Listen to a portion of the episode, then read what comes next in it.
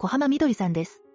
小浜さんは東北薬科大の6年生で、出会い系サイトで知り合った男性に対し、睡眠薬入りの手作りチョコレートを食べさせ、その男性が眠っている間に現金やクレジットカードを奪ったんです。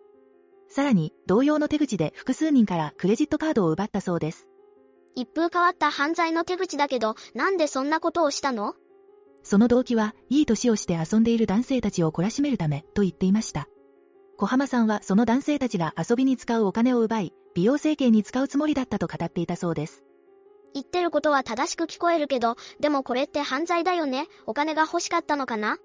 どうなんでしょう？小浜さんの父親はクリニックを経営していて、彼女が借りていたタワーマンションの部屋は天然温泉付きの最上階、家賃は月後10万円だったとか。